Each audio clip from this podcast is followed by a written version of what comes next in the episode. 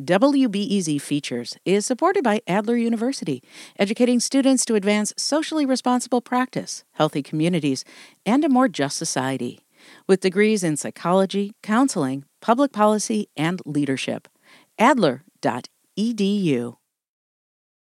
You're listening to WBEZ. We're providing context and analysis on the results of the Illinois primary election.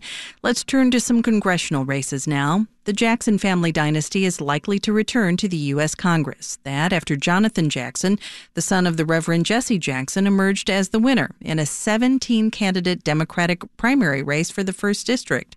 WBEZ's Mariah Woelfel has more. Jonathan Jackson gave his victory speech at the DuSable Museum of African American History last night. I love the south side of Chicago.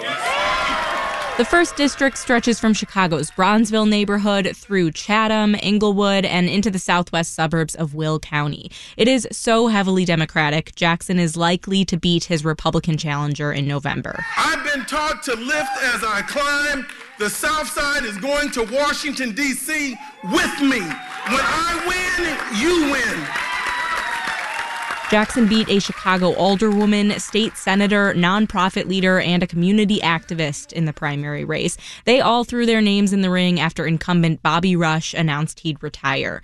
Rush, who founded the Illinois Black Panthers, was first elected in 1992, continuing the stronghold of black political power in the first district.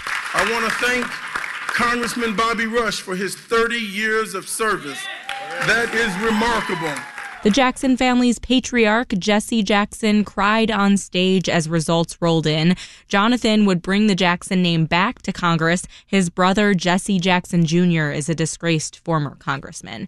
In his victory speech, Jonathan Jackson told supporters he'll prioritize bringing grocery stores to the South Side, combating the quote epidemic of gun violence, and improving life expectancy rates for South Side Chicagoans. Mariah Woelfel, WBEZ News.